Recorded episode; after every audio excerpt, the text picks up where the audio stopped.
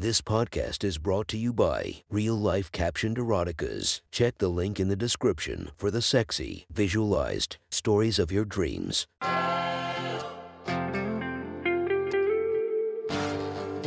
Welcome to My Sexy Stories. Enjoy your night or the start of your day, made spicy by our imaginative stories.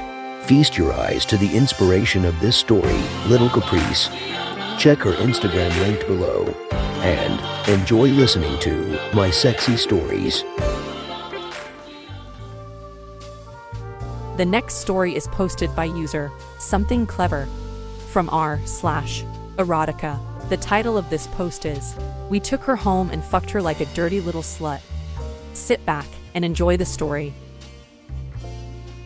My buddy, Pete, and I had decided that it was time for a change, and we made plans to move across the country for a fresh start somewhere else. We were both 30, had good careers, no wife or kids, and no debt. It seemed like a fun thing to do to just say fuck it and see where life took us. There is a very, very long story involved in many of the decisions we made, but suffice to say it worked out pretty well. We spent a few weeks getting acclimated to the other side of the country, visiting college friends or family. Before Pete finally found a place to rent. It wasn't nice and it wasn't too expensive, so it worked for us for a while. Our first night in the new apartment. Well, my first night, he had been there for a little while as I traveled around. We decided to go out to the bars, have a few drinks, and get a bite to eat. The second or third stop we made had a games section with some pinball machines, arcade games, and a pool table. Pete and I opted for beer and pool and played a few rounds one to one until a single woman came up and asked to join in with us. She was cute, curly brown hair, brown eyes, great smile. She was flirting with us, mostly with Pete, and we were flirting back. She was pushing her luck at trying to pick on him for being short, but he was too confident in his smarts and his looks to give a fuck about her opinion. At one point, in an attempt to either drive her away or escalate things more quickly, I told her that she could make fun of his height all she wanted, but that he had a big cock and that was all that mattered in the bedroom. How do you know he has a big cock? She asked me incredulously. Because we gangbanged a girl at our high school reunion and I saw it. Very impressive. Thank you, sir. He nodded toward me like a gentleman accepting the compliment.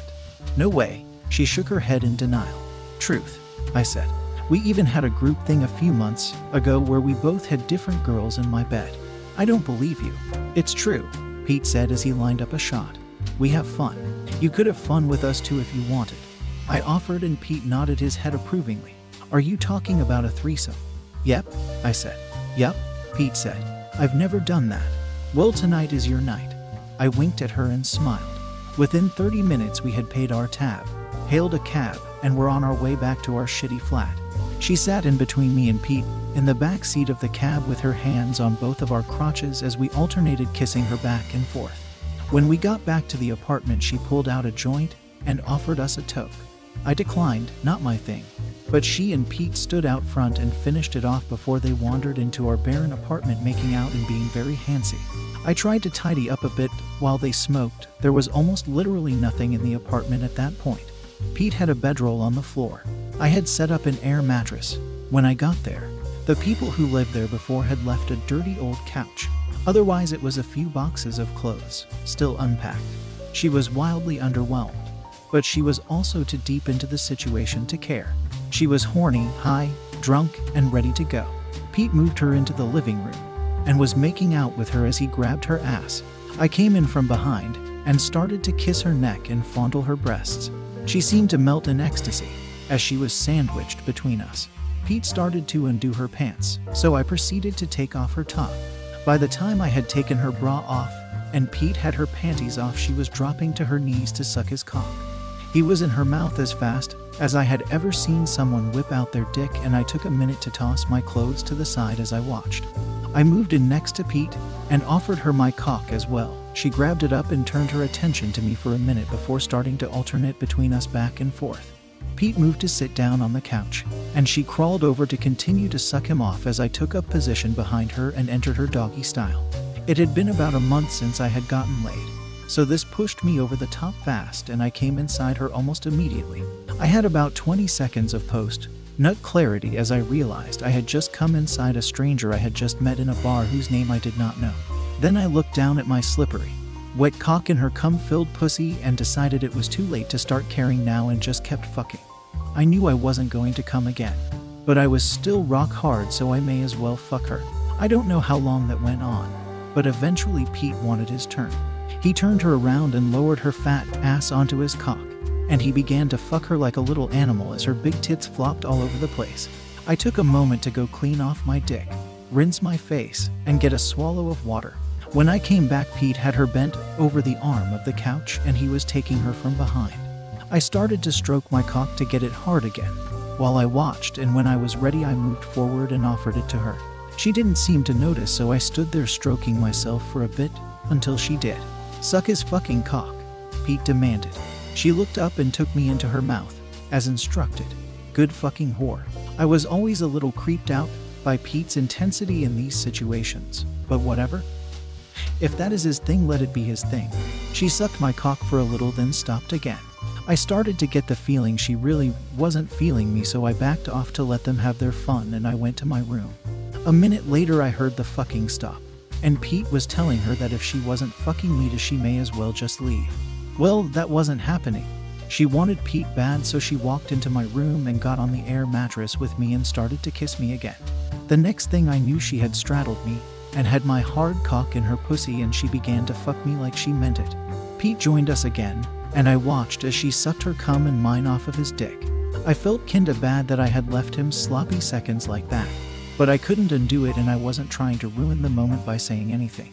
We eventually migrated back to the old dirty couch and fucked on there until Pete came in her mouth. The cum dribbled down her chin and onto the cushion as I pounded into her over and over. When I came again, I pulled out this time and nutted all over her tits and neck. I had tried to unload on her face, but she moved and I am not much of a shooter. She went outside to smoke another joint, and Pete and I went to our separate rooms to go to bed. She came back in eventually, and went to Pete's room, obviously, but hated his sleeping bag and floor pad setup. At some point in the night, she wandered into my room and got in the air mattress with me, which was totally cool. Everyone needs to sleep, so why not here? I woke up to the bed shaking. She was vigorously masturbating and things were rocking and rolling. Air mattresses do not distribute motion well. Well, I'm not one to sit idly by while a woman jills off, unless that is what they want me to do. That is fucking hot. I mumbled, Do you want me to fuck you? Yes, yes, fuck me. I was already hard, so I navigated my way between her legs and started to fuck her again. Your cock is a lot bigger than Pete's. She moaned to me, I think trying to make Pete jealous so he would come in and join us again. Yeah, I know, but you talked about how big he was. Yeah, he is. For a little guy, he's just not bigger than me.